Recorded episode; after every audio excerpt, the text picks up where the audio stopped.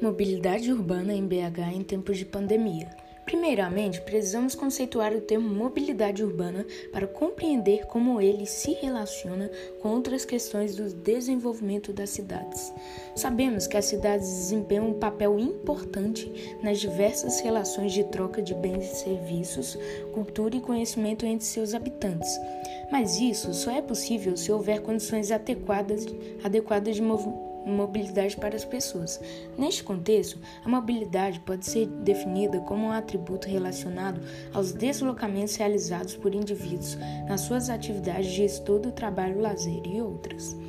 A mobilidade urbana em Belo Horizonte, nos dias atuais, não constitui um problema recente, pois este problema já é enfrentado pela população desde 1950.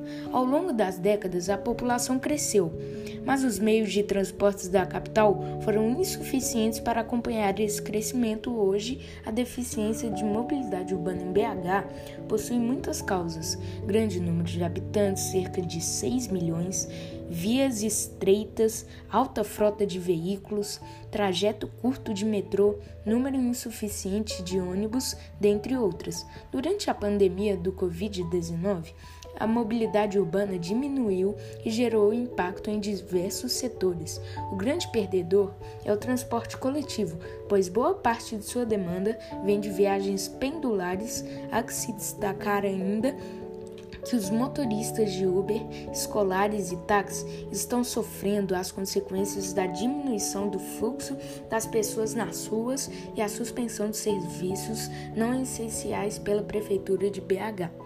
Obrigado, esse foi o nosso podcast tchau.